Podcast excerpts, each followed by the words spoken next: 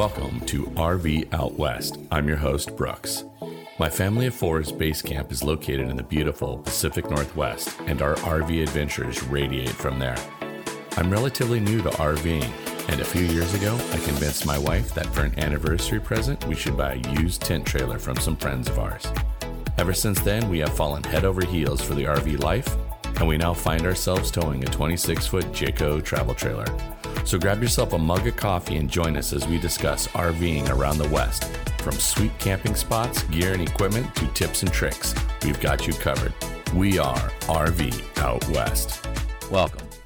Today we are going to be discussing the refreshing summertime spirit of gin with Uncle Mark. Uncle Mark is a world traveler, a Class A motorhome hopeful, and a self proclaimed food and booze geek. His appreciation for distilled spirits runs deep, and he has an insatiable thirst to always be learning and ever curious. Currently, his home bar has 16 different kinds of gins and counting. Uncle Mark, thanks so much for joining me today on RV Out West. Glad to be here. This is fun. One of my favorite topics. exactly. I'm looking forward to having this conversation with you. What can you tell me historically? How did gin come about? What do you know about the history of the spirit? Well, let me start out first of all by saying I, I don't really consider myself to be an expert. I'm not a spirit historian. I'm no. I guess I guess I'd classify myself as sort of a a passionate amateur, as it were. I guess. Uh, With a thirst for knowledge. A thirst for knowledge, always. I consider myself to be uh, a perpetual learner and and thirsty for knowledge and ever curious. Um, and certainly, I am a consumer of gin and an avid consumer of gin. And you caught me and this topic, I think, at a good time as we sit here in mid June coming into the summer season here in the Northern Hemisphere. This is an especially apt time to be thinking about gin and turning our attention to it because, of course, as the weather gets warmer, uh, gin is a great uh, ingredient for a lot of summertime beverages. Um, I'll, I'll tell you what I do know about the history of gin. Most people, I think, associate gin with the United Kingdom, and I think that's appropriate. Gin is classically thought of as having some historical roots in England, and to a large extent, that's true. But um, as many of your listeners may know, um, the history of gin really probably more appropriately is attributed to um, some combination of either the Netherlands or maybe Belgium. Um, and again, some folks may know that gin was known earlier by a name. Uh, it starts with the letter J. I think it's correctly pronounced Jenever. Um, and Jenever derives actually from the, I guess it would be the Flemish um, spelling and pronunciation of the word juniper. Uh, and again, many people probably know that the distinctive gin flavor that people that have drunk gin will know, excuse me, as the juniper berry uh, comes from the juniper tree. So Jenever was a was a spirit that was initially concocted by the Dutch, and that's kind of the early history. So the the Dutch people made this thing called Jenever, um, but back in about the early 17th century, it made its way to England, and the British very much embraced gin, and it really took off there. And so, in modern times, we very much think of gin as being kind of an English thing, and much of the world's gin has come from the from England for a long time. Although one of the great things about gin is that gin is easy to make quickly. Um, unlike our our our friends the brown liquors, whiskeys in particular, but not exclusively, gin doesn't require any aging. So new craft distilleries, of which we are fortunately awash these days, gin can be made quickly. Um, and so gin distilleries, really good ones, have sprung up all over the world. We are in the midst of a craft gin, yeah, renaissance, sort of an explosion. Anyway, so that's that's as much as I know. What is it about gin personally that you enjoy so much? Yeah, that's an interesting question. Um, I guess I'd have to say that I like, I actually like the juniper flavor. Uh, gins are flavored with lots of things besides just juniper. In order for gin to be gin, it must have that essential juniper flavor. But there are many other things other than juniper that go into it. So if you were to taste uh, any number of gins, you'll find that they can taste very, very different. But juniper will always be one Present. component. Yeah. Yeah. Yeah. It has to be there. but but they can vary pretty widely. But I do like the juniper flavor. Gin is also quite polarizing amongst people. In other words, yeah, it's weird. It is. It is. And unfortunately, it's sort of funny. You'll you'll hear people say, "Oh my God, I can't stand it. It tastes like gasoline or turpentine or." You know, it's kind of like Brussels sprouts, right? right? Some people love them and some people just hate them. And there's no um, middle road with gin. I feel like there is no middle middle road. You either like it or you don't like it, and it's yeah, a pretty clear, right. delineated line. That's right. And if you and if you drill down, and it can also be a little bit like tequila. If you drill down, some people have had a bad experience with it. You know, maybe back when they were in high school or college, maybe they had a bad experience, uh, but maybe not. Maybe it's just that you know the flavor doesn't match. I like gin. Um, I do like a gin martini. So occasionally gin gin straight on it, more or less on its own. But gin mixes well with a number of things. Of course, a gin and tonic is a classic beverage, um, and there's good reason, and that's because the gin juniper flavor marries up nicely with the quinine, which is the essential flavor in tonic, and it just goes beautifully. And you add that fresh little spritz of citrus from a squeeze of lime or whatever, and a gin and tonic is just a lovely, light, refreshing beverage in the summertime. And I very rarely drink gin and tonic, almost never drink gin and tonics in colder weather um, because it is a long, lower alcohol, refreshing summer drink. What are some of these different properties that you've seen being involved in the in the gin? Some of the other herbs and spices that are commonly found in various gin formulations, for want of a better term, yep. would be things like anise, uh, caraway, coriander, cardamom. Yeah, I've had cardamom. Um, like even a even a touch of cinnamon. Um, certainly um, citrus, um, but not citrus juice, but citrus either pith or peel. Yeah, I was gonna say and Of course, yeah, yeah, and and I think, and again, I don't know, I'm not an expert, yeah. but I believe no, with I believe what the manufacturers are doing is in many cases they're using the dried essences and then they're using them during the um, in the distillation process to get those essential flavors. I do know that as I've tasted a number of different gins, they can be across a wide range of the spectrum. Gins, not quite, but almost by definition, gins tend to be quite dry. But but within that definition, there's actually quite a there's a lot of room for variation.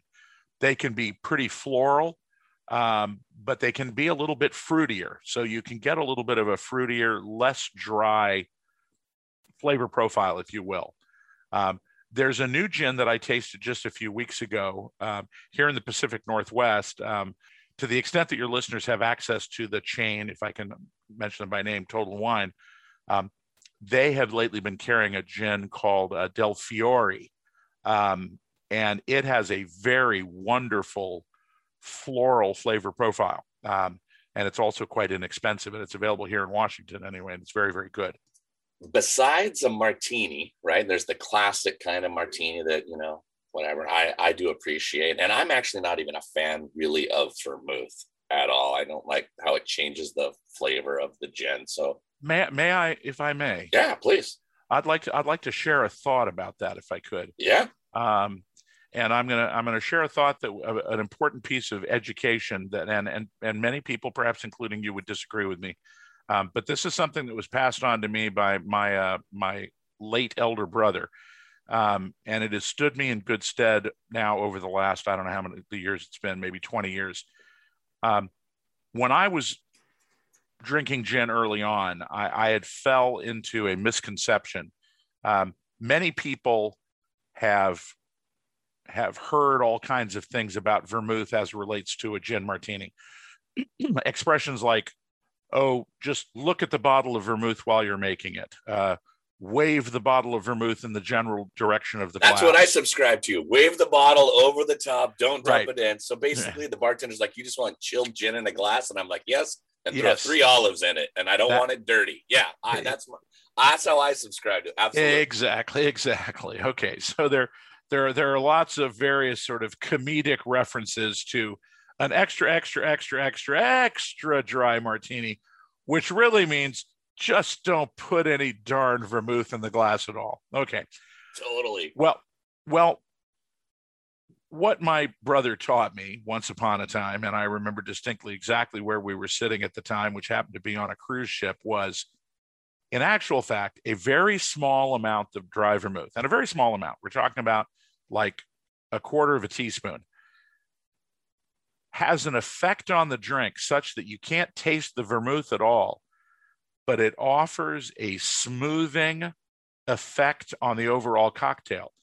And here's the important message that I'd like to impart to your listeners. And, and I would invite everybody, everybody to perform this experiment. Take a decent but not special gin. And my suggestion would be to use Beefeaters.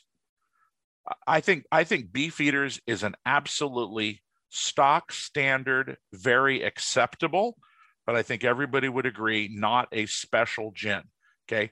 Beefeaters is not junk. It's not horrible, you know, um, rail gin, but it's certainly not top shelf either.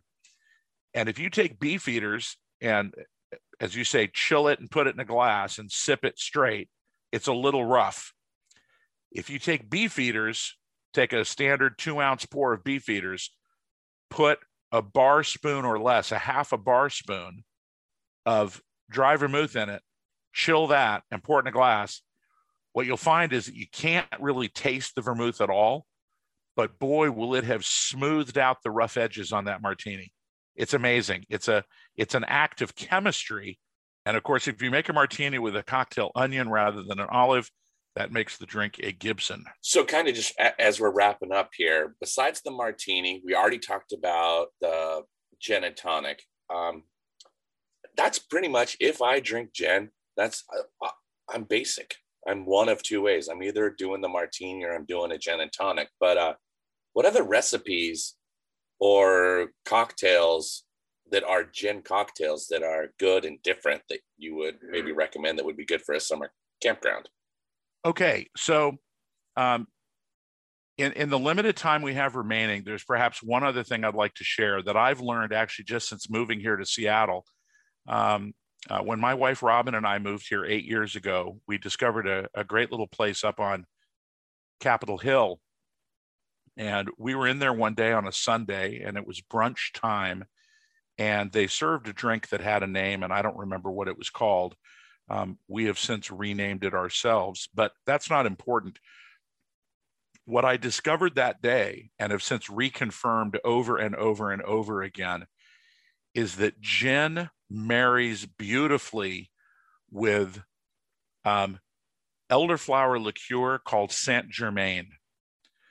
What works really well is a three way marriage, which is gin, Saint Germain, and then citrus, either lemon or lime juice, fresh, of course, being preferable. I guess what I really want everybody to understand is that the gin flavor and the Saint Germain just goes wicked well together. It's just remarkable.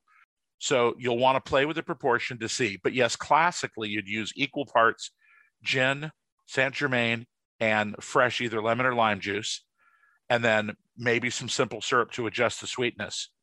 Now, the specific drink recipe I'm going to give you is take that as a base and then add some fresh strawberries and cucumber slices muddle that all together. And when I say muddle, what I do is I sh- throw it in a shaker with a bunch of ice cubes, shake it vigorously. So basically, the strawberries and cucumbers wind up just getting pummeled to bits in the bottom of the shaker can by the ice cubes. Pour that into a tall glass, like a like a pint glass, and then top that with with bubbles, bubbly, inexpensive champagne.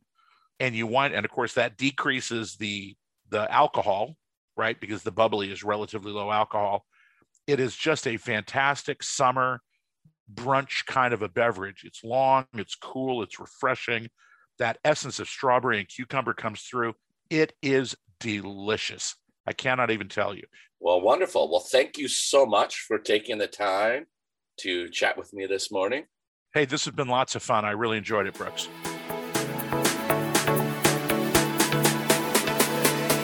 It's time for our pit stop. And in this pit stop, I'm going to share with you about our recent experience camping at the Willapa Bay KOA along the Washington coast. If you're looking for a peaceful experience and great customer service, then this just might be your jam.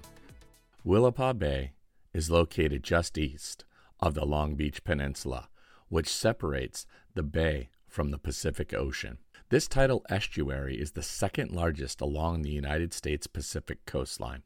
Spending most of my life growing up in and around Washington state, this is an area of the coast that I have not explored that much. About 15 miles before Aberdeen, the childhood home of Kurt Cobain, is the turnoff south towards the town of Raymond, and a little further to the coast is the Willapa Bay Bay Center KOA. We arrived on the Thursday before Memorial Weekend, and this journey KOA, while small, was intimate and peaceful. The staff at this KOA campground was very helpful, and they had many wonderful activities planned for the kids, and they were 100% family focused. According to the bio on their website, after spending 20 plus years in corporate America, Iris and Ken decided to do what they do best get outdoors. Their kid was headed to college, and it seemed a good time to hit the road. They sold the house, bought a fifth wheel, and got into the work camper program with KOA.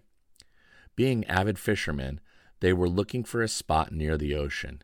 Kenny always said, Colorado is beautiful, but it's a long cast to the ocean from there. After spending a season in North Carolina, they were fortunate enough to find a KOA of their own. They packed up and headed to the opposite side of the country, the coastline of Washington state. Iris had fond memories of clam digging with her father when they lived here years ago. So when they discovered the campground had its own clam bed, it was a perfect fit. Iris and Ken have found paradise in the small fishing community of Bay Center. This KOA has a short and easy walk down to the bay for stunning sunsets, beachcombing, clamming if in season, and just general exploration. The campground also offers a playground, a gaga ball pit, and they have hidden gnomes all over the campsite that are fun to find. Plus, they have bike rentals, they have an RC uh, car track as well. During this holiday weekend, they even provided extra activities with a hide and seek of red, white, and blue rocks that the children can turn in at the office for surprises. I should add that they also offer pizza and wings delivered to your campsite, which for us came in super handy when we rolled into camp a little later than anticipated and we were able to order dinner while we were finishing setting up camp. They also have delicious, I mean delicious, ice cream that was a perfect way to cap off our warm days when we visited. In this area, there is a lot to explore, and this KOA is pretty well situated along the coast for a multitude of day or half day excursions. Westport is a one hour drive north along the coast, and in Westport, you can book fishing charter trips to go halibut or tuna fishing when in season. If you're an avid surfer, I've heard nothing but good things about this area if you're down for some cold water surf sessions. Long Beach is a 45 minute drive south and around the Willapa Bay to the peninsula of Long Beach. This is your typical beach town, and it is really is a great kite flying beach. And there are kite stores in town and an annual kite flying festival, typically the third week of August. Cape Disappointment State Park is also a 45 minute drive south and this state park, if you're not camping there, you will need a discovery pass to be able to visit the park. It's $10 a day or $30 for the year. So, depending on your plans, it might just be worth picking up the annual pass. There are great beaches here to play, tide pools to explore, and more beach combing. There's also lots of great picnic spots that are also available for day use. The scenery down here is stunning. Astoria, Oregon. It's about a 48 minute drive south. You can cross the Astoria Megler Bridge over the Columbia River and spend a day visiting Astoria. You may already know, if you've listened to episode 7, as I share all sorts of fun things to see and where to grab a pint, as I love this town. This would be a great day trip. Give a listen to the pit stop in episode 7 for all the details. The Willapa Bay KOA is a great journey KOA with an amazing and attentive staff. Everyone was so kind and helpful. I should mention that they even escorted us to our site on a bicycle and helped us to get parked. If you're looking for a little bit more seclusion and peacefulness along the Washington coast, this just might be the perfect KOA for you. In two weeks, we have an in depth discussion with Joe Testa, the RV mentor and certified RV inspector with the National RV Inspector Association. We will be chatting about RV maintenance tips and techniques. You will want to give this a listen. There is a lot of valuable information that he shares with us. In the meantime, please be sure to share with your friends and family about this podcast and head over to Apple Podcasts and leave this show a rating and a review. If you're not yet subscribed to the show, please do so so you never miss an episode. Now get out there, explore, and go see what's beyond the horizon. Thanks so much for listening to RV Out West. Join us again in two weeks with our next episode. Please like and subscribe to our podcast on iTunes or wherever you choose to get your podcasts so you never miss an episode. And I sure would appreciate if you left a rating or a review of the show. Special thanks to Scott Holmes Music for providing the intro song, We Are One. RV Out West can be found on Instagram and Facebook, where you can interact with us and follow along on our RV adventures around the Pacific Northwest. So get out there, explore, and go see what's beyond the horizon.